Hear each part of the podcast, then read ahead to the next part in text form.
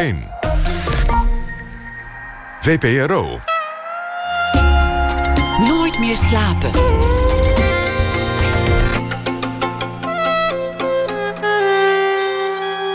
Met Pieter van der Wielen. Goedenacht, 1 januari 2020 is alweer voorbij. Gelukkig nieuwjaar en dit is Nooit meer slapen.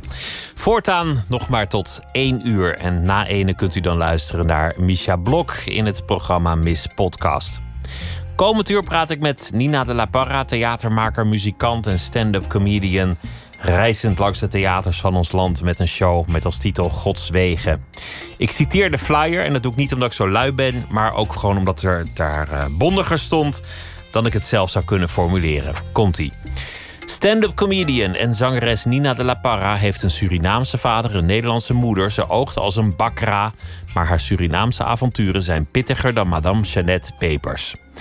Gods Wegen gaat over haar christelijke klasje in Paramaribo. Het gaat over het koloniale verleden van haar Joods-Sephardische voorvaderen. Haar ervaringen in Surinaamse one-hour hotels. Haar pratende vagina. De dwingende correctheid van de Duitsers. En haar zoektocht naar verlichting bij een Winti-priester. En dat alles zonder gêne, zelfmedelijden, feministisch, woedend en persoonlijk. En Nina La Parra, dat voeg ik er nog even aan toe, werd geboren in 1987. Hartelijk welkom. Hoi Pieter. Dank dat je gekomen bent. Dank je wel. Hoe was je, je jaarwisseling? Wat zijn je goede voornemens? Hoe kijk je terug op het afgelopen decennium? En uh, dat soort dingen. Uh, je, oh, wat grote dingen. Dus het hele decennium. Ja, gewoon in Ja. één woord. Hoe was je decennium? Ja, de, de mensen vroegen elkaar ineens, hoe, hoe was je decennium? Ja. Oh, daar heb ik echt totaal niet bij stilgestaan. Ik, voor mij is het gewoon. Een decennium. Ja, nee, maar dat is ook. Ja. Ik heb heel erg nagedacht over mijn eigen afgelopen jaar. Wanneer heb je dat gedaan? Met oudjaarsavond? Ja, gisteren. Daar ben je echt voor gaan zitten. Ja, daar ben ik echt voor gaan zitten. Ik heb ook geen goede voornemens. Omdat ik niet eigenlijk geloof dat we iets in de hand hebben. Dus dat, daar ben ik eigenlijk een beetje van af. Want jou- jouw show gaat ook over het onvolmaakte in jezelf. Precies. Dus dat, die, heb, die probeer ik een beetje meer te embracen. Of die, eh, dat ik een beetje leg je je bij losgelaten. neer, bedoel je? Nou, meer gewoon dat ik vroeger dan zo 30 pagina's met duizend lijsten ging schrijven van wat ik allemaal dat jaar wilde gaan doen en dit en dat. En het loopt toch altijd weer compleet anders. En erger nog, soms leg je jezelf dan weer dingen op. Dat je denkt, ja, doe dat gewoon ook een keer niet. En laat het leven gewoon komen zoals het is. Maar natuurlijk heb ik wel een intuïtief gevoel. Ik bedoel, want ik weet dat ik op een, eh, nou ja, op een, eh, ik ben op een heel nieuw pad. Een In je pad. carrière, in je loopbaan. Ja, in mijn, eh, in mijn, ja, zeker. In mijn, schrijver, in mijn, mijn schrijverschap, in mijn, mijn eigen verhaal gaan vertellen. Hiervoor deed ik dat nog niet publiekelijk. Is dat ook de reden waarom je behoefte voelde aan bezinning op oudejaarsavond? Ik denk het, ja. De Ja. avond dat, dat de rest van de stad alles in brand steekt en, en kapot maakt en eh, Ja, de, de buurman aanvalt met vuurpijlen, zat jij thuis ja. als het ware na te denken. Nou ja, of gewoon te zijn. Ik bedoel niet per se actief na te denken, maar gewoon het even allemaal even zo te laten stromen. En het is ook, ja, het is natuurlijk, je staat op het toneel, je bent, weet je, je bent constant in contact met mensen, met fans, ook de social media, alles wat, je, wat er natuurlijk bij komt. Eh, je bent eigenlijk constant in, eh, constant in contact met mensen. Dus het is, het is voor mij ook gewoon heel, heel fijn om, eh, om dat soms niet te doen. Want het is spannend. Wat er nu gebeurt in jouw leven is heel spannend. Ja, ik bedoel, ehm, ja. Ja, ik bedoel, kijk, eigenlijk vond, vind ik altijd het leven spannend. Dus het, het voelde ook daarvoor in andere paden ook heel spannend. Maar het is wel een ander grapje om zelf op een toneel te staan met je eigen verhaal, met jezelf als materiaal. Met je eigen liedjes, met je eigen band, met je eigen muziek. met je in eigen beheer, met je eigen soort van. Dan, dat ik daar, dan wat ik daarvoor deed, wat namelijk was regisseren in opdracht van anderen met acteurs. En een stuk, eh, repertoire toneel, eh, dat is een, een net iets. Ja, het is toch een, echt wel een ander, andere ingang, een ander ding. Hoe is dat gegaan? Dat je nu ineens vertelt over jouw leven, over, over jouw bestaan. En, en ik heb de voorstelling gezien, je spaart jezelf niet. Ik noem het het onvolmaakte, maar je laat Ja. gewoon je zwakheden ook zien. En, Ja. en de momenten dat het allemaal wat minder eh, glamourvol is, die komen Ja. ook aan bod. Ja. Hoe kwam dat? Hoe, hoe is het gebeurd? Dat je dit bent gaan doen? Uh, hoe het is gebeurd, dat is een. Nou, ik, uh, nou, ik ben dus regisseuse, eigenlijk theaterregisseuse. En ik, ik zat in Duitsland op een. Want je, was, je bent bijvoorbeeld de, de, de rechterhand van Ivo van Hoven geweest. Ja, precies. Nou, ja, precies. Het is één stapje daarvoor begonnen. Dus inderdaad, dus ik, was, uh, ik heb regie gestudeerd in Duitsland aan de Volkwang Universiteit van de Kunst in Essen-Bochum. Daar is, is de eerste stap gebeurd. En de tweede stap is inderdaad gebeurd bij Ivo. Dat was een soort van doorlopend na mijn opleiding. De eerste stap was dat ik dus in Duitsland op een regieopleiding zat. En dat is een, een uh, opleiding met allemaal jazzmuziek, waar ook allemaal jazzmuzikanten zijn. En daar heb ik toen een eerste project gedaan met jazzmuzikanten. En dat, is nu nog, dat zijn nog steeds de jongens in mijn band. Dus dat is echt, ik, ik speel al acht jaar met hun. Uh, en toen ben ik gewoon op een soort geflipte manier begonnen met een soort van, ik weet niet wat het was. Ik weet ook nog steeds niet wat het is wat ik doe, maar een soort van uh, confessional ranting, als je het in het Engels zou noemen. Gewoon alles eruit gooien. Een ontboezemende rant, uh, heel persoonlijk met muziek. Nou ja, uh, of een soort dagboek, spoken word versie van je existentiële crisis. Soort van. Um, dat was de eerste stap, maar dat was compleet voor de lol. En nou ja, zoals eigenlijk mijn show totaal is ontstaan uit gewoon voor de lol iets doen toen heb ik dat allemaal gelaten en ik was gewoon regisseuse en ik werd inderdaad de regieassistent bij Ivo.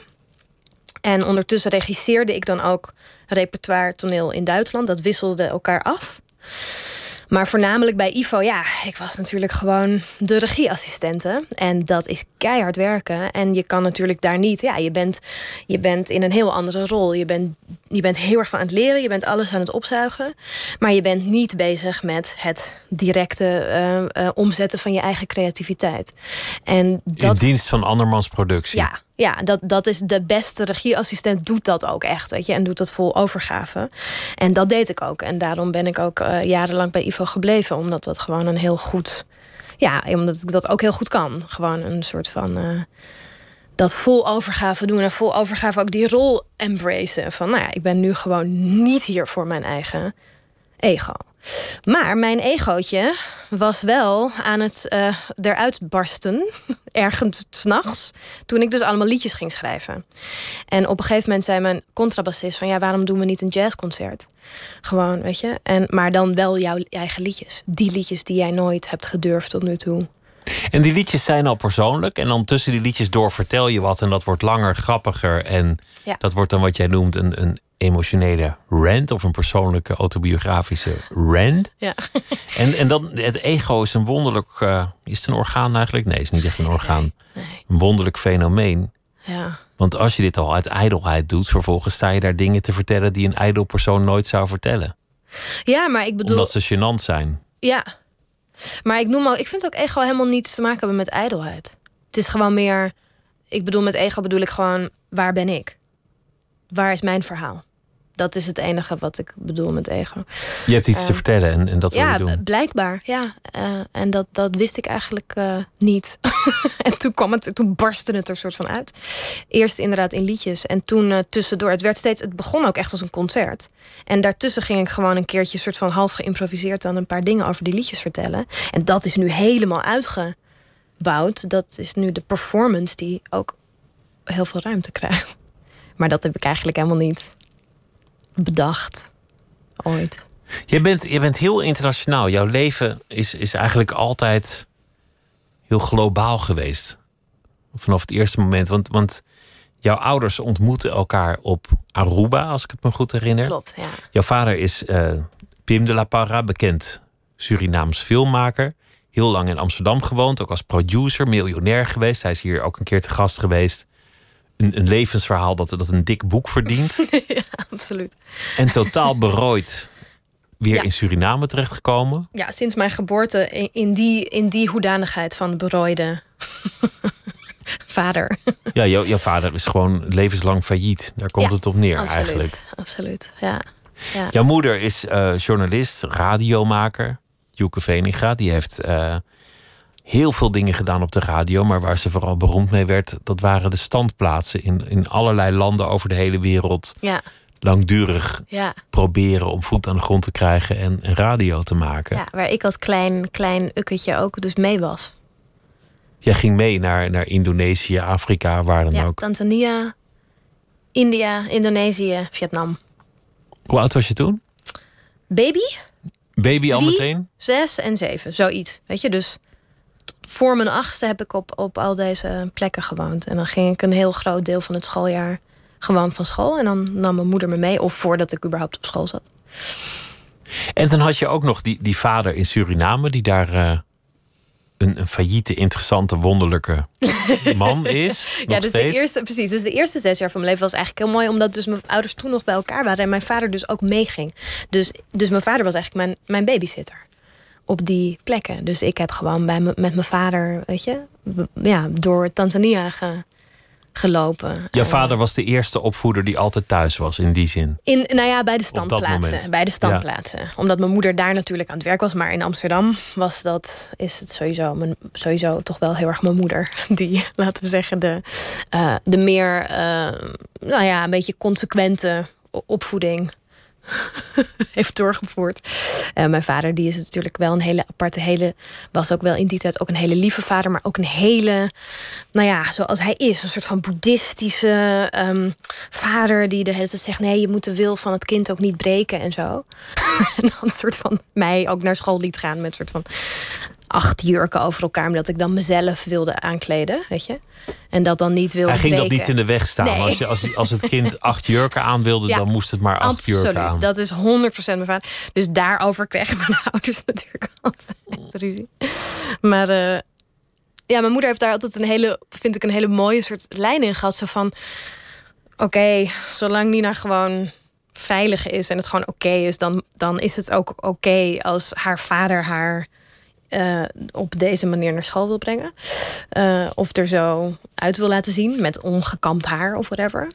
Maar dat waren dan meer in de periodes dat mijn vader inderdaad op mij paste of zo. Als mijn moeder bijvoorbeeld ook, dat gebeurde ook. Mijn vader paste op mij en mijn moeder was eh, ergens op een, op een standplaats een paar weken of zo. Want, want jouw vader is zeer non-conformistisch, kan ik geruststellen. Dat kan je wel zeggen.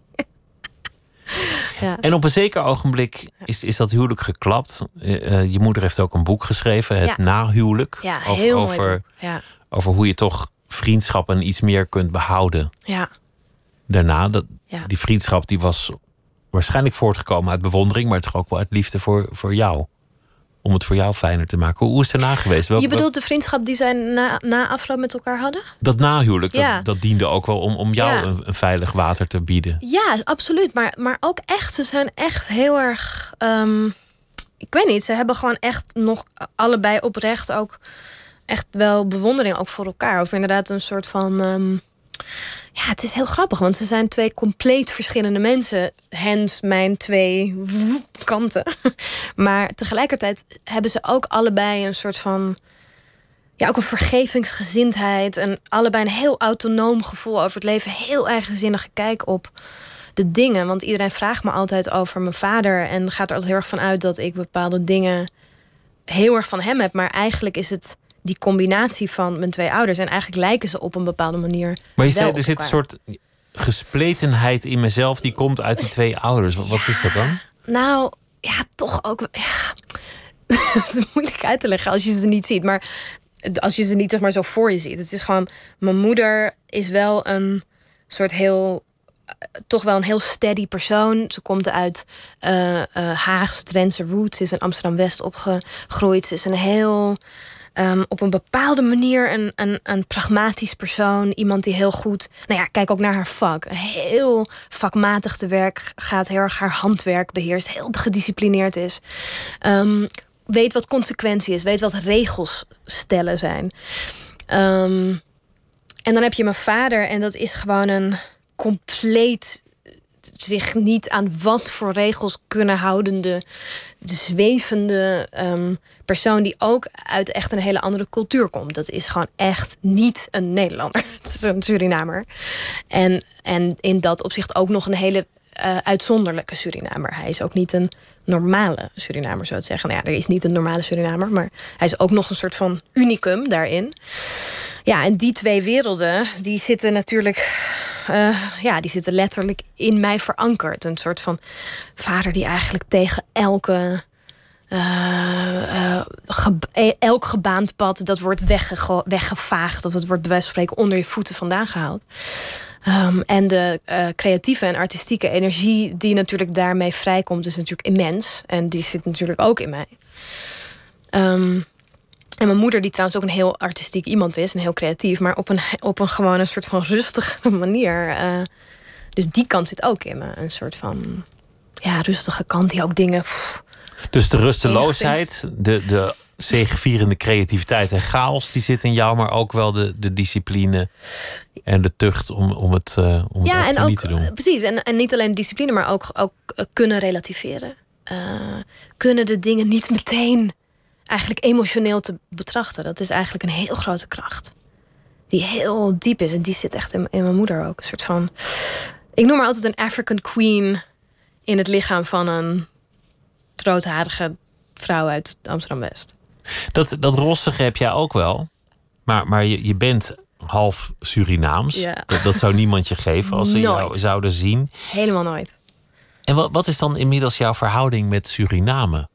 Ja, dat is grappig. Want het Wat, is, wat, wat is dat land voor jou? Ja, dat, is, dat land is voor mij echt mijn, mijn tweede land. Dus dat is heel grappig, omdat dat soort van. ehm, ik me daar meer bewust van ben geworden ehm, op latere leeftijd, eigenlijk in de afgelopen jaren. En het daarom ook meer in mijn voorstelling ook ben gaan gebruiken. Of dat ben gaan onderzoeken. Maar ik ben namelijk daar echt ehm, sinds mijn achtste levensjaar heel erg intensief geweest. Met lange periodes dat ik daar heb gewoond. Dus het is niet een ver weg land wat ik ken uit verhalen. Of een land waar ik een paar keer ben geweest waar mijn vader woont. Maar het is echt een land waar ik verankerd ben sinds mijn achtste. Toen ik daar een periode op school zat. Ik heb nog vrienden met wie ik toen in de klas zat. Die ken ik dus al al die tijd. En spreek je ook, eh, hoe heet dat, Sranan? Sranang Tongo. Mita Kipchinso Sranang, ja. Ik kan verstaan Sranang. Maar ehm, ik ben het nu ook intensiever op aan het pakken. Heel veel gedichten aan het lezen, poëzie, liedteksten. Ehm, om, om, om het toch echt, ook echt beter te leren. Want in de ogen van de meeste Surinamers, als jij in Paramaribo over straat loopt, zul jij niet Nee. worden herkend als een Surinamer. Never. Dan ben ik een Nederlandse stagiaire. En dan eh, roepen ze dingen. Hé I, i zuster. Dan denken ze dat ik dus stage loop bij het ziekenhuis. Wat heel veel zijn. En, heel en veel dan zegt ze warm, hè? Loop je niet te zweten? Dat soort dingen. Nou ja, Ja. niet echt. Het is, het is op een soort van natuurlijk altijd op een flirterige manier. Hè? Dus het is. eh "Ie, lekker warm, hè?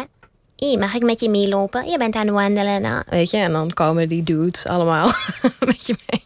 En dan eh, maak ik een dikke vette churi. Dat is zeg maar al meteen een teken dat ik niet per se eh, alleen maar Nederlands ben.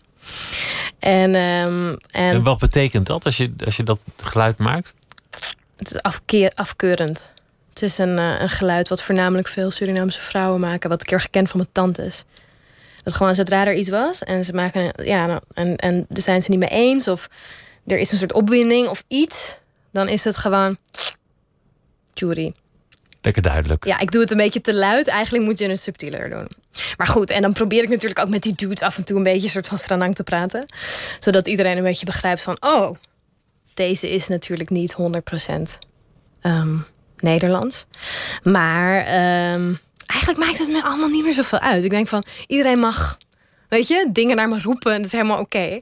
Ehm, als ik in Suriname ben, ben ik eigenlijk namelijk altijd met familieleden. Of inderdaad met mijn vrienden. Met mijn neven of whatever. En dan ben ik gewoon meteen in een situatie waarin gewoon iedereen mij voorstelt. Ah, dit was Nina. Ik zat vroeger met haar op school. Of dit is Nina, weet je wel. Want ik ken ook gewoon iedereen. Dus het is ook de dochter ook van Pim. duidelijk. Ja, het is eh, op een gegeven moment. Juist Surinamers zijn er natuurlijk juist aan gewend. Dat je ook allerlei verschillende kleuren en ook heel erg licht kan zijn als Surinamer. Oké, ik ben wel extreem blond. Maar mijn vader is ook een Surinamer. Die is ook super licht. Want we stammen af van Sephardische Joden. En, en juist Surinamers begrijpen dat, dat je dat hele kleurpalet hebt. Het zijn juist Nederlanders die dat altijd niet begrijpen. Omdat ze bij een Surinamer één soort beeld hebben. Terwijl namelijk, in Suriname zit natuurlijk van alles. Mensen die alles. uit, uit Indië werden ingevaren. Mensen, Ja. de, de Sephardische Joden die je noemt. eh, ja, de, Latino's. afsta- eh, de afstammelingen van de tot slaafgemaakten. De, eh, precies, de afstammelingen van de tot slaafgemaakten gemixt met weer andere mensen. De Creolen, weet je. Je hebt gewoon heel erg veel verschillende eh, groepen. Maar je hebt ook sowieso Moximetti. Dus je hebt in mijn familie eh, weer een Hindoestaanse, weet je, oom. Die dan weer met mijn tante was. Die dus ook een afstammeling was van de Joodse. Ja, dus dan is mijn neef. Die is dan weer, wat is hij dan? Ja, een halve Hindoestaan of een dit, weet je. En alles is gemixt. Als je, als je niet dat geluid maakt, hè? dus als je niet, niet je afkeer doet blijken, ben je dan een, een soort trofee? Ben je dan iemand waar, waarop gejaagd wordt? Ja. Ja, en dat is wel een beetje, dat is ook waar ik het in mijn voorstelling een beetje over heb. Of ik, ik, ik licht een beetje de sluier uh, op, op dit uh, vrij grote taboe onderwerp. Maar uh, absoluut. En, en je ziet daar namelijk. En wat is het grote taboe onderwerp? Nou ja, witte vrouw is trofee voor zwarte man. Ik bedoel, ja, dat is een, uh, dat is een pijnlijk uh, en dat is een schurend onderwerp. Uh, wat ik, waar ik 100% in ga in mijn voorstelling. Omdat ik, het, omdat ik zelf daar ervaringen in heb gemaakt. En daar gewoon probeer eerlijk over te praten. Want je vertelt over de, de one-hour hotels. Oh God. Oh. Ja, ik had er nog nooit van gehoord, van, van een one-hour hotel. Mijn familie luistert hiernaar. Nee, is goed, ja. Wat, wat, wat is het en wat gebeurt daar? Nou, eigenlijk is het een short stay officieel. Wat gebeurt er nou? Voor de full disclosure, kom naar mijn voorstelling. Uh, iedereen die mag het dan daar in alle details eh, zien. Maar het, het gaat. Het er gaat... hangt een groot scherm en er wordt geen voetbal op gespeeld. nee, maar het is gewoon dat iedereen kent dit ook uit. Iedereen die zeg maar in Colombia is geweest of in dat soort plekken, weet gewoon dat. Uh, in bepaalde um, culturen, en zeker in veel Zuid-Amerikaanse culturen, heb je natuurlijk de familie waar iedereen woont. En, en er is geen cultuur van we gaan op kamers of iemand gaat alleen wonen. Dus als je alleen maar met je familie zit, dan, dan komt er een heel ingewikkeld. Um, ja, een soort van dubbele moraal als het gaat over het ontdekken van je seksualiteit. En dat is een heel ingewikkeld ding, want tegelijkertijd is de Surinaamse cultuur heel, weet je, lijkt soms alsof het heel erg gaat over seks en het heel erg open is, maar het is niet, er wordt niet open over geconverseerd. Um, en dat heeft dus te maken met deze soort van hele ingewikkelde manier van je kan niet daar op een soort open manier, zoals dan misschien makkelijker is als je wel als jonge persoon op kamers bent of whatever, uh, gaan daten of even ja, je seksualiteit ontdekken. En dat moet stiekem. Ja, het moet soort van stiekem. En de enige manier waar je dan dus naartoe kan gaan, omdat je dus nooit alleen in het huis woont. Er is gewoon geen privacy in Suriname. Alles ook open. Hè? Ik bedoel, het is gewoon te warm. Het is niet zoals hier met de ramen dicht. Dat kan niet. Er zijn geen ramen. Het is gewoon luiken. Alles is open. Je hoort alles wat bij de buren gebeurt. Alles, alles wordt meteen doorverteld ook. Um, dus die opties van ja, een soort van zelfsprekende. Uh, seksuele vrijheid zijn daar niet. Zeker niet voor vrouwen. Nou ja, en waar ga je dan dus naartoe? Dan ga je dus naar een soort van. ja, een soort, ja, een soort sekskamer. Een soort van uh, shortstay. Waar je, nou ja, goed, een hotel wat je huurt per uur. Waar je, waar je een buitenvrouw voor iemand was. Jeetje, ja. Um, uh, nou ja, onder andere. Ja. Nou ja, Niet voor iemand. Ik bedoel, ik was gewoon ja, uh, uh, onder andere, maar ook gewoon überhaupt. Ook, ook zonder dat je buitenvrouw bent, ga je, kan, ga je daar, kan je daar ook heen met je dates. Weet je? Ja, ik ga, ik ga je niet de paus van Rome uithangen. Trouwens, de, de paus is ook de paus niet meer. Dus uh, ja. Dat, nee. Dat... Ja. Nee, dus dat, dat is.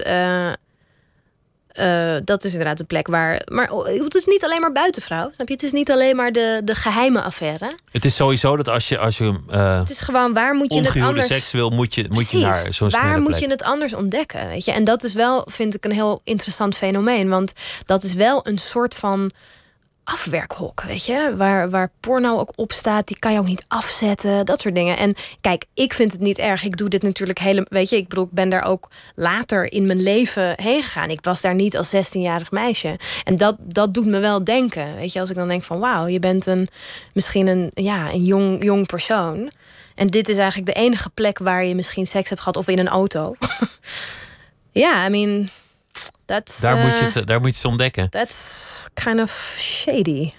Over, over dat internationale. Je, je, hebt, uh, je noemde al dat je hebt gestudeerd in Duitsland. Maar dan heb je ook nog in Schotland heel lang gewoond. Ah, ja. Edinburgh. Ah ja. En dat, dat zou, ik bedoel, daar, qua uiterlijk pas je daar zonder meer. Ja, klopt. Ja.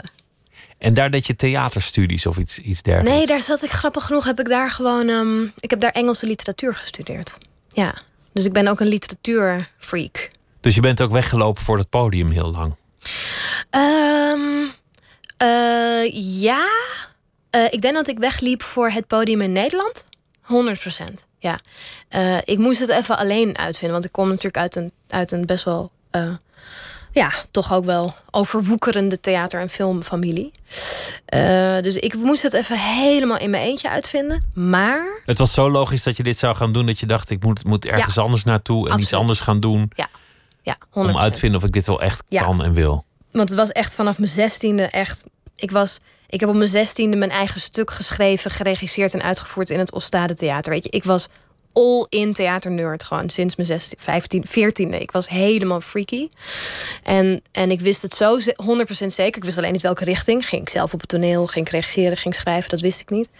Maar ik wist wel, één ding was... ik wil het in mijn eentje uitvinden. Ik moet het in mijn eentje uitvinden. Zonder de dochter van of whatever te zijn. En, um, Naar een plek waar de naam de La Parra niks niets betekent. Helemaal niets betekent. Want je oudere zus die is ook al een theatermaker, om maar iemand te noemen. Precies, mijn zus, mijn zwager, weet je. Dus ik wilde gewoon ook niet precies diezelfde paden. Er was een soort van beklemming voor mij daarin. Um, ik denk dat, dat, dat, dat elk kind dat heeft wat uit een. Weet je wat het, het laten we zeggen, het familiebedrijf ingaat. je, ja. een soort van denkt: oh ja, ik ga het familiebedrijf in en hoe ga ik dat dan? Ik weet niet, maar dat, heeft ook, dat zegt ook iets over mijn persoonlijkheid. Want ik wil alles op een soort van best wel heftige manier zelf uitvinden. Zelfs al komt er misschien niet heel erg veel oppositie aan de andere kant. Heb ik zoiets van, laat me met rust. Laat mij het zelf uitvinden. Weet je? Dus ik heb daar ook een soort van heel heftig gevoel over altijd al gehad. Heel, heel grote behoefte aan autonomie. En aan mezelf steeds opnieuw uit willen vinden. Op nieuwe plekken. In een nieuwe cultuur, in een nieuwe taal. En kijken, kan ik het hier ook? Kan ik het hier ook? Of kan ik het ook in een ander bereik? Kan ik het ook in een, weet je? Dus ik ben toen eerst naar Stratford upon Avon gegaan en heb daar een, een soort theatercursus gedaan in, in, uh, dus in Shakespeare Town. En dat... ben, je dan ook iemand anders in Schotland dan in Duitsland, dan in Paramaribo, dan in Amsterdam? Ja, oeh, goede vraag. Zijn het allemaal verschillende versies van, van Nina de la Parra? Nu zijn ze allemaal één geworden. En grappig genoeg heeft mijn voorstelling daar ook heel erg toe aan bijgedragen. Omdat ik heel erg door Titus Muizelaar, mijn supergeweldige regisseur, ben aangespoord om al die identiteiten juist helemaal gewoon te zijn in de voorstelling. En niet eentje te kiezen. Maar eerst was ik een was ik inderdaad in Engeland. Want ik was dus in Engeland. En toen inderdaad nog vier jaar in Schotland aan de University of Edinburgh. Daar was ik een soort van. Uh, misschien wel een soort van. bijna een soort Engels meisje. Dus ik praatte ook met echt een vlekkeloos Engels accent, wat ik nu alweer ben verloren. Maar ik was gewoon 18. Was alleen maar met mensen uit Engeland. Dus ik, ik, ik praatte op een manier dat je ook dacht, ik ben gewoon een net, net meisje uit Birmingham of zo. Um, ik denk dat ik daar een soort van. Ja, een soort Britse. Ik heb wel best wel een Britse identiteit toen gekregen. En wat is dat, een Britse identiteit? Super beleefd. um, heel erg chatty. Altijd iets met thee. Je gaat altijd thee zetten. En dan met mensen soort van over de thee. Extreem veel drinken. Um, over drinken. Over crazy drinkavonden. Heel erg banden met mensen. Um, maar ik denk ook een bepaalde humor. Want ik was toen al heel erg in een soort van satirische comedy. En heel erg geïnteresseerd in cabaret en dat soort dingen. Maar Engels Engelse versie daarvan is heel anders. Chris Morris en Sacha Baron Cohen en, en al die satirische tv-shows. En um, um, nou ja, numerous um, comedy uh, dingen. Uh, dus ik denk dat ik daar een soort van, ik weet het niet, maar wel een soort van, ook een soort nerdy, academische soort ik was ook echt een soort nerd daar. En met boeken lezen en zo. Maar ik, ik, regisseerde toen al twintig stukken bij het studententoneel. Ik was toen helemaal crazy regiepersoon. Um, en ik denk dat ik in... In Duitsland ben ik altijd de soort van freaky, niet te duiden persoon geweest... die super anarchistisch is voor hun doen. Omdat ik gewoon ironisch ben. En dat, dat zijn Duitsers gewoon echt niet. Dus daar was ik meer altijd een soort totale freak. Dus daar voelde ik me ook altijd een freak. Maar dat vond ik dus ook heel leuk. En dat heeft me ook best wel ver gebracht. Wel interessant hoe je kunt exploreren wie je allemaal zou kunnen zijn door de context te veranderen en de, en de omgeving. Ja. Ik, ik wil een liedje laten horen. Dit is een, een, eh, een ballade en dat heet uh, Second Girl. En dat gaat over het op de tweede plaats staan. En, en zoals ik het hoor, gaat het over iemand die de buitenvrouw is van iemand. En, en altijd moet wachten tot meneer even tijd heeft. Why am I always the second girl at the end of your line? Why am I always on hold till you finally find the time? Why am I always the second girl that you'll call if you do?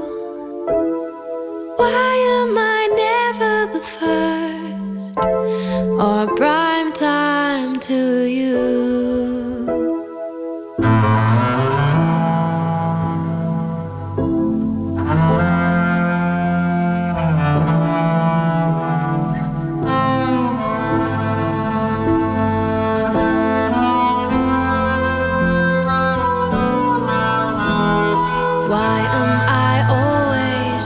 To find out if you have died?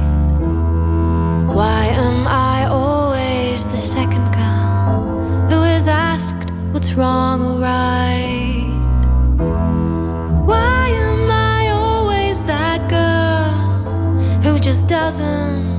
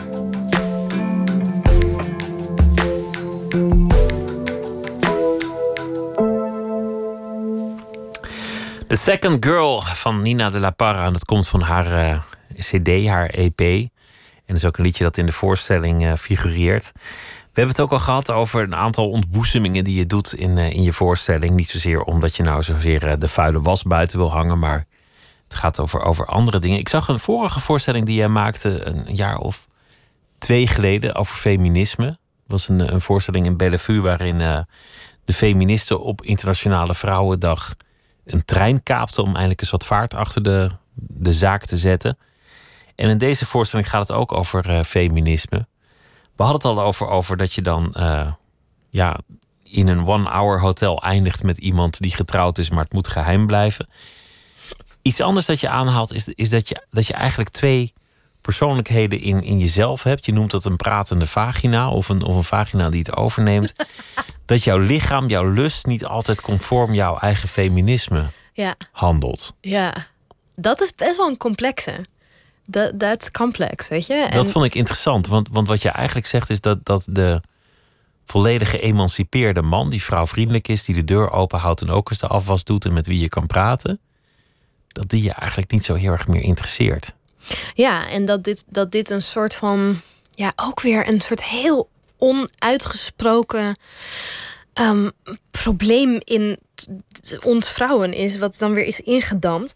Ehm, van ja, we zitten ontzettend te zeiken over wat dan onze man allemaal niet is. Van ja, hij moet dan wel gewoon meer kwetsbaar zich opstellen. En hij moet ook gewoon meer in het huishouden doen. Hij moet zorgzamer zijn. En hij moet dit en een hele waslijst, weet je. En als hij het allemaal doet, En vind je als het hij het man doet, meer. precies, als hij het doet, is het van. "Ah, Gerard is gewoon zo, ik weet niet, zo feminien en, en saai en het is niet sexy. En er blijft gewoon een soort van primitief, ja, primitief vind ik eigenlijk ook alweer negatief woord, maar gewoon een soort van primair gevoel van wat gewoon heel erg veel vrouwen hebben. En ik kan het alleen maar vanuit mezelf, eh, weet je, daar, ik vertel het ook alleen maar vanuit mezelf. Ehm, eh, want ik kan niet voor anderen spreken, maar gewoon een, ja, wat ik gewoon heb gevoeld in Suriname bij dit soort gewoon insane, ehm, ja, macho's of inderdaad mannen die gewoon niets van dit alles begrijpen en doen. tegen je principes en, intellect heel- in. ja, die gewoon heel sexy zijn en waarvan je gewoon denkt, yeah, weet je van. That's difficult, man. En, en op het moment dat ik dus dat, die conferentie die ik doe, heet Vagina Brain. En dat is een van mijn, ja, toch wel kern conferences van de voorstelling. Eh, en Vagina Brain gaat dus over dit conflict. Dat je, eh, waar mannen en vrouwen in Noordwest-Europa eh, in zitten. En dat die mannen natuurlijk ook ja, niet meer weten waar, wat ze wel niet Wat je, mogen wat je dan wel moet doen. Zeker na- post Me Too. Het is gewoon één grote soort van brei van politiek correctheid. En niemand weet meer. En je mag niets meer zeggen en niets meer doen. En ondertussen vinden allemaal vrouwen ook gewoon geen partner. Omdat ze, omdat ze aan die waslijst vasthouden. Weet je? En dat is gewoon een heel groot, heel groot probleem. Ehm, Maar die, die, die oerman, die, die dan die lust weet op te wekken, die, die gaat je waarschijnlijk niet gelukkig maken. nee, heel Om, honderd- omdat het hoogstwaarschijnlijk een, 100% een lompe klootzak is. Nou ja, niet eens een lompe klootzak, maar gewoon omdat hij niet de man is met wie je uiteindelijk echt een leven kan opbouwen. Dus dat is de grote vraag van het feminisme. Ehm, en volgens mij een valse belofte, die dan misschien het feminisme per ongeluk heeft gegeven aan vrouwen van nu, namelijk you can have it all. En een, eh, dat gaat niet alleen maar over je kan en een perfecte moeder zijn en een fulltime job hebben, wat gewoon niet waar is. Weet je, van je gaat gewoon iets, iets gaat, weet je, een soort van fout. En dat is ook oké, maar meer dat kan niet. En de valse belofte is dus ook dit ding van je man kan alles zijn. Ja, dat eh, nee, dat is gewoon niet zo, weet je van. En er gaat En dan een bedoel je de man met wie je redelijk kunt praten, die deelt in het huishouden, die ook zorgt voor de kinderen en die intussen in jouw ogen mannelijk, sexy en aantrekkelijk blijft. Ja, en een soort van sweeps you off your feet, soort van sexy dude. Dus ik bedoel, kijk naar al die, al die bestsellers, weet je, de Twilight-serie en Fifty Shades of Grey. Dat zit, daar zit allemaal een complete christelijke, soort mormonistische dubbele moraal in. Van eh, alsnog is het een soort van dude die eigenlijk een soort van ooga booga oerman is. Die eh, totaal boven deze vrouw staat. Op wat voor manier dan ook. Misschien omdat hij een vampier is. Of omdat hij een enorme multimiljonair is. En zij is een soort klunzig meisje en zo. Dus blijkbaar is dat, dat vind ik gewoon heel interessant. Dat is het onderbuikgevoel. Want anders verkopen die boeken niet miljoenen, weet je, aan allemaal vrouwen. Het onderbuikgevoel is toch deze soort van dit sprookje, deze held die een Maar soort is dat, ridder is. Weet is je? dat biologie of is dat geïnternaliseerde cultuur? Is dat gewoon een residu van al die eeuwen boeketreeksen dat toch ergens in jouw hoofd is blijven hangen? Ik weet het niet. Ik denk beide. Ik weet het niet. Ik weet alleen dat we in een, in een soort schijnheiligheid zitten nu met z'n allen die het niet echt behulpzaam is. Dat is het enige wat ik weet. En die schijnheiligheid is dat, dat je iets vraagt wat je eigenlijk niet wil. precies. Of dat je, dat je constant zit te zeiken over... Ja, ik weet niet. Dat, je, dat zeg maar, vrouwen dan constant zitten te zeiken van... Oh, hij is zo zwak. Mijn man is zo zwak. Maar je zit hem zelf de hele tijd zwak te maken... door hem zijn misschien iets minder politiek correcte mannelijkheid te ontnemen. Weet je? En daar zit je dus al... Dan zit je dus eigenlijk jezelf in de weg als vrouw. Ik moet zeggen dat ik, dat ik vaak ook wel, wel de clichés over mannelijkheid. Dat, ik me daar niet in herken. En eigenlijk ook geen vrienden heb die dat volgens mij doen. Dat, dat er ook een beeld is over wat mannelijk is.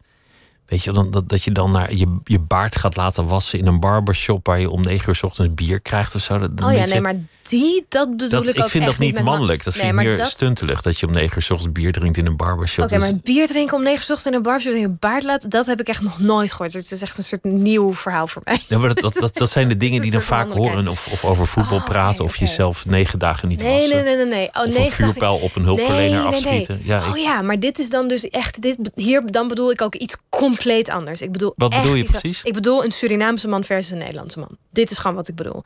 In mijn, en dat is ook En waar in het, mijn verhaal. Benoem, benoem dat verschil even Ja, voor de helderheid. Ja, maar we hebben niet meer zo lang tijd, Pieter. Dit kan ik niet even heel kort Ja, een uitleggen. treffend voorbeeld. Het is gewoon een, een Surinaamse man is gewoon niet bang om op een vrouw af te stappen. Niet- Niet bang is een understatement. Het is gewoon, hij is, hij is gewoon wired om dit te doen. Eh, om, om, om eigenlijk meteen helder te maken: het gaat hier om verovering. En het gaat hier om seks en om een soort van dans en om een soort flirt. Dus En- niet, niet 30 keer toestemming vragen. Precies, dat is een beetje het verschil. En ik zeg nu natuurlijk een beetje een soort van over één kam scheren een Surinaamse man. Ik bedoel meer alle Surinaamse mannen die ik ken. Dus laten we het gewoon heel persoonlijk voor mezelf nemen. De Surinaamse mannen die ik ben tegengekomen in Suriname. Weet je? Dus ik heb het over, over Surinaamse mannen die in Suriname zijn opgegroeid. Want ik noem, ik noem zeg maar Surinaamse mannen in Nederland. Dat zijn voor mij Nederlandse Surinaamse mannen. Het is een Maar heel dat, ander. dat meer op het doel afgaan geldt volgens mij ook voor, voor Fransen, Spanjaarden, eh, Italianen, Grieken. ehm, nou, eigenlijk voor alle landen behalve Denemarken en Nederland. Ja, ik bedoel, het is gewoon eh, in Nederland echt heel moeilijk voor een vrouw om, eh, om gewoon in Om één. te worden. Ja, om, nou, om gewoon een soort van serieus. Ik bedoel, er is gewoon nooit iemand die in Nederland ever op mij afstapt, weet je. En in Suriname moet je gewoon dit doen en het is gewoon it's done, weet je van. Je hebt gewoon acht super knappe dudes als magneten om je heen, weet je. En ehm, ja, dat vind ik gewoon opmerkelijk. Dus dat, dat heb ik gewoon, ben ik maar gaan aanspreken in mijn voorstelling. En het interessante is dat er super veel vrouwen en mannen altijd na afloop dan naar me toe komen en zeggen: Oh my god, weet je, ik, ik herken dit, weet je. En op een gegeven moment doe ik ook een ding in de show dat, dat die man dan zo klein wordt dat ik hem niet meer kan zien. Dus dat de Nederlandse of Duitse man dat die soort van een soort mini vliegje wordt en ik hem dan probeer op te pakken en hem niet meer kan vinden. En dan vraag ik altijd: Waar is hij? Waar is hij? En toen riep op een gegeven moment één vrouw in Maastricht, terwijl ze op haar eigen man wees: Hij is hier. Dus daardoor besefte ik, wauw, dit is toch echt wel een ding wat heel erg veel mensen in het publiek blijkbaar herkennen. Het gevoel Mijn van, hemel. mijn man is geschrompen. Help, my, my husband has been shrunk. Je haalt ook aan een. een, eh, een, een ja, om, om het toch maar over de, de, de minder romantische kanten van de liefde te hebben. Een, een vriend die jou achterlaat in de Ardennen. Ja, En nooit meer terugkeert. En ook nooit meer belt of schrijft om uit te leggen waar dit nou over ging. Nee. Hij heeft je gewoon laten staan en is er vandoor gezoefd. en niet meer antwoord op e-mails en niet meer. En niet op belletjes antwoord. Ja. Acht maanden lang. Maar dat is gruwelijk. Ja, Ik bedoel, het is bijna grappig als we het nu zo vertellen, maar het is, Ja. dat is helemaal niet grappig. Ja. Dit, dit, is, dit is gewoon een meedogenloze, harteloze daad. Zo, zo ga je niet met iemand om. Ja, maar dat, dat is. eh, ik bedoel, kijk, dat is, dat is ook daarom ben, is het, ben ik ook erg blij dat ik er één goede grap over heb gemaakt in de voorstelling. Die altijd een hele goede lacher krijgt. Ehm, omdat het mooie aan. Maar dit het moet soort een dingen... cri- dat was een crisis in werkelijkheid dan. Tuurlijk, ja. Maar dat is, ik bedoel, kijk, dat is het mooie aan, aan je eigen materiaal gebruiken eh, voor artistiek werk. Dat je, je kan een soort van. ehm, de grootste spanning in jezelf eigenlijk juist gebruiken en juist nemen om die om te zetten. En als, je, als dat lukt, dan blijkt het dat, ja, dat je niet alleen bent en het is troostrijk. Want blijkbaar gaan er, doen, doen meer mensen dit. En ik heb ook nadat dat gebeurde, dus met mijn ex, heb ik ook uh, um, als een los uh, project al, al mijn vrienden en alle mensen die ik kende gevraagd om mij hun ergste break-up verhalen te sturen. Die ze ooit zelf hadden meegemaakt of hadden gehoord. En daar kwamen de meest insane dingen uit. Waardoor ik gewoon. Dat was de eerste keer dat ik moest lachen. Uh, dus na die break-up. Dat duurde ongeveer drie maanden. Maar toen ik die e-mails ging lezen. van al die andere verschrikkelijke break-ups. was de eerste keer dat ik weer kon lachen. Omdat ik omdat het zo absurd wordt, inderdaad, hoe mensen met, met elkaar omgaan. Maar dat je ook beseft, ja, blijkbaar is het gewoon wel echt heel vaak zo in het leven. En kunnen we de dingen in onszelf ook niet uitleggen. Dus dat begrijp ik eigenlijk ook van. Dat is niet een per se een, een klootzak die wegrent. Maar het is gewoon een. Lafaard. Iemand. Nee, ook niet. Het is gewoon iemand die echt niet kan. Ja, die, die iets echt niet kan vanuit een. Uh, ja, vanuit een, een, een, complete misschien paniek of zo. Maar zullen, zullen we het liedje luisteren dat, dat je erover over hebt geschreven? Ja. What will it bring?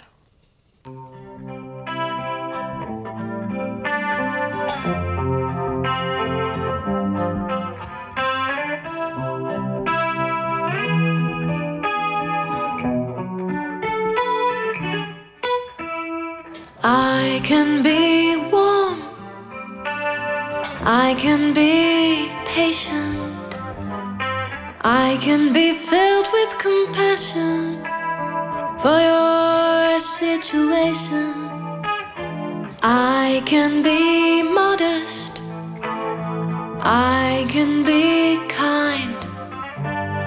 I can wait just one more day for this to turn around. But oh,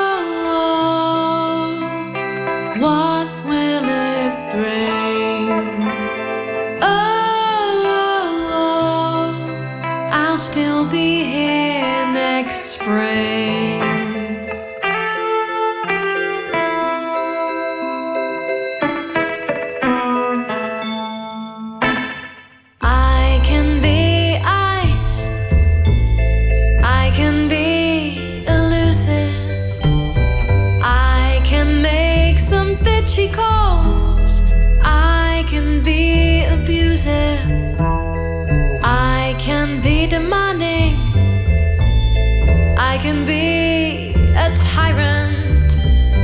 I can never call you again and pretend that is what I want.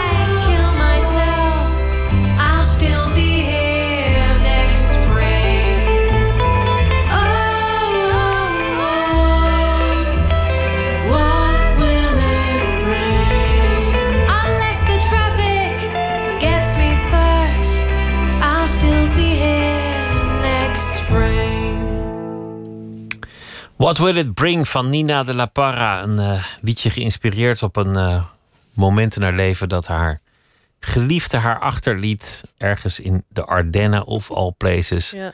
Om nooit meer terug te keren en nooit meer uitleg te geven. Hij, eh, je werd geghost in een groene omgeving. Maar dat zijn, kijk, dat is wel echt oprecht.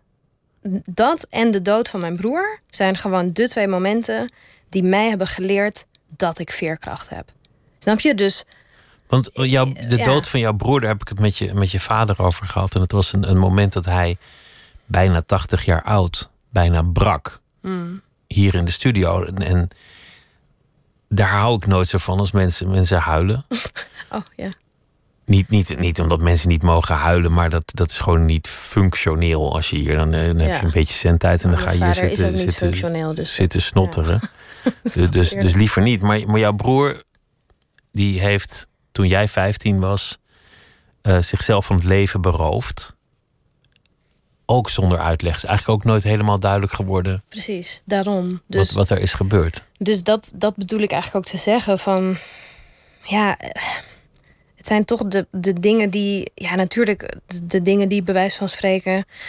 ehm, het, het allerdiepst gaan en het aller, allermeest pijn doen. En pijn blijven doen, want het zijn dingen die niet... Zeker als je altijd gaan. 15 bent. Want 15 is, is voor iedereen een, een kwetsbare leeftijd. Ja, Vol hormonen, de wereld aan het uitvinden, Ja. aan het puberen, aan het rebelleren. zeker, zeker. Had, je, had jij een goede band met je broer? Extreem goed, ja. Dus dat was ook een soort van... Omdat hij zoveel ouder was dan ik. Twintig jaar ouder dan ik. eh, eh, mijn halfbroer, weet je. Eh, dat was ook een soort van... Ja, ik was bijna eigenlijk verliefd op mijn broer, weet je. En ik was natuurlijk 15. Je hebt natuurlijk je... Ja, je bent als pubermeisje dan ook heel... Of ik tenminste... Je bent heel kwetsbaar. Je bent heel erg... Ik weet niet, heel erg bezig met misschien vriendjes of whatever. En... ehm, dus dat heeft me wel heel erg gevormd ook in mijn...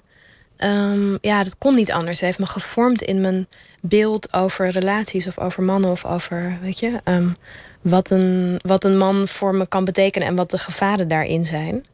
Hoe bedoel je dat precies? Nou, dat, een, dat dus de perso- een persoon waar je heel erg veel van houdt, ehm, ja, eigenlijk zonder eh, uitleg en any moment weg kan gaan. Want de dood kan namelijk altijd komen. Dus, dus het is jou twee keer gebeurd. Eén keer door, door, Ja. door Mr. Ardennen. Precies. En, en één keer ja, iets, iets gevoeliger door je, door je broer. ja. Mensen die zonder uitleg gewoon uit je leven kunnen stappen. Precies. En die gewoon eh, eigenlijk nooit meer. eh, ja, je, ja, die inderdaad nooit meer eh, aan jou uitleggen. En dan, en, en dit, dit eh, bespreek ik natuurlijk ook in mijn voorstelling, in, in de soort van conclusie van mijn voorstelling. Of de, nou ja, niet conclusie, want er is geen conclusie, maar in een soort het, ja, de diepste graving. Is. ehm, en nu is de vraag: ben jij een slachtoffer of niet? En de grap is, je bent het niet. Want die mensen deden dit niet om jou pijn te doen. En dat is een hele moeilijke. Het is geen gerichte actie geweest van Het geen van beiden. Niet zo, ja. Je kan dit jezelf vertellen dat het zo is, maar het is niet zo. Die mensen deden dit niet om jou pijn te doen. Dat deden ze gewoon niet. Dat is Maar- bij wijze van spreken narcistisch zich- om dat te denken. Dan kan je nog wel een slachtoffer zijn, toch? Ik bedoel, iemand rijdt niet opzettelijk over jouw been heen. Doet nog steeds pijn. Oh ja. Oh ja, zo heb ik het nooit echt gezien. Omdat het voor mij altijd is van als iemand je op iets aandoet of zo. Want kijk, als het namelijk gewoon gebeurt, ja, dan. Nee, goed, dan doet het natuurlijk nog steeds pijn. Maar dan, dan gebeurt het. En dan hoef je het niet persoonlijk te nemen. En het, het ding dat je het persoonlijk neemt en aan jezelf gaat twijfelen en het jezelf gaat. Dat is zeg maar. eh, ja, heel, heel erg groot deel van, van de pijn. Durf je, durf je te hechten? Zou je jezelf Ja. durven geven in de liefde of, of 100%. anders in, aan, aan iemand? 100 procent. Ook, ook wetend dat, dat Ja.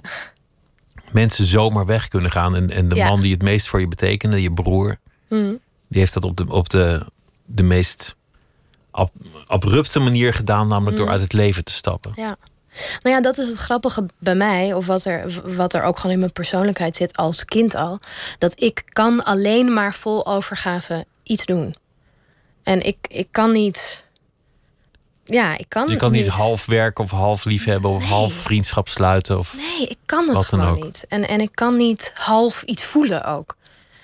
Ja, Eh, ik kan dat gewoon niet. Ik heb gewoon 100% overgave. En dat is natuurlijk een heel grote eh, eh, gevaar ook. Want je, je gaat ook jezelf, je moet jezelf ook leren beschermen. Dat is ook een deel van volwassen worden. Dus daar, ik bedoel, daar zet ik natuurlijk ook wel stappen in. Maar ja, ik ben, het zit wel gewoon in me om eigenlijk 100% gewoon in iets te gaan. Bijna een beetje naïef en onnadenkend.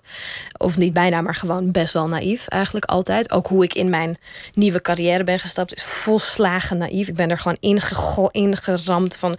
ik stop nu met repertoire regisseren in Duitsland... en ga gewoon zonder enige soort plan gewoon op tournee met Maar ook drie schuldig muzikanten. gemaakt, want, want je moet die mensen betalen. Vette schuldig. Weet je wel, ja, je stapt gewoon helemaal een ongewis avontuur in. Dat is heel erg typisch voor mij dat ik dat soort van doe. Maar tegelijkertijd heb ik wel intuïtief wel een- dus een heel groot gevoel van hou ik van iemand of hou ik van iets. Dat, dat ik wist gewoon, ik hou van muziek, ik hou van teksten schrijven en ik voel dat er iets Het gevoel was sterk, dit moet gebeuren. En dan Precies. Of er kan gaan. iets uit. Precies, er kan iets uitkomen. En dat heb ik altijd in de liefde. En daardoor is het altijd liefhebben en weer vallen. En liefhebben en weer vallen. Maar ik ga er gewoon steeds weer 100% in. En daarom heb ik dus ook heel erg veel hele leuke verhalen over mijn numerous love affairs en relaties.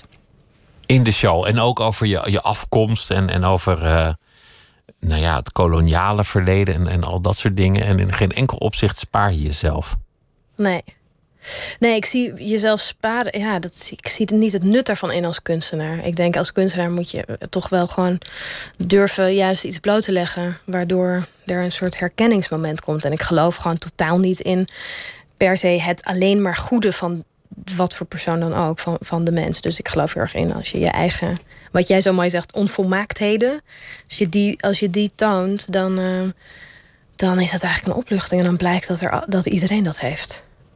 Want morgen is het 2 januari en dan zijn alle goede voornemens waarschijnlijk alweer in een halve, verdampt. in een halve burn-out en faalangst alweer. En dat is mooi. Dat is maar goed ook dat, dat de ideale mens ook in 2020 niet eh, Nee. Tot stand zou komen. Nee. Je, je gaat verder op reis met deze voorstelling, Gods. Wegen. Ja. Je staat eh, 13 januari in de Kleine Comedie. Ja, zeker. in, in Amsterdam en nog heel veel andere theaters in alle hoeken van dit eh wonderschone land. En dank je wel dat je langs wilde komen en veel plezier. Dankjewel, Pieter. Nina de La Parra, ik wens je een eh, mooi jaar toe. Dankjewel. En zometeen, dan eh, kunt u luisteren op NPO Radio 1 naar Misha Blok met haar nieuwe programma Miss Podcast. En daarin gaat ze praten met eh, de choreograaf eh, Isabelle Beernaert. Onder meer over haar eh, nieuwe voorstelling en over de geluiden die bepalend zijn voor haar leven. Dat allemaal straks op NPO Radio 1. En morgen om middernacht, dan is Nooit meer slapen er ook weer. Ik wens u een hele goede nacht en tot morgen.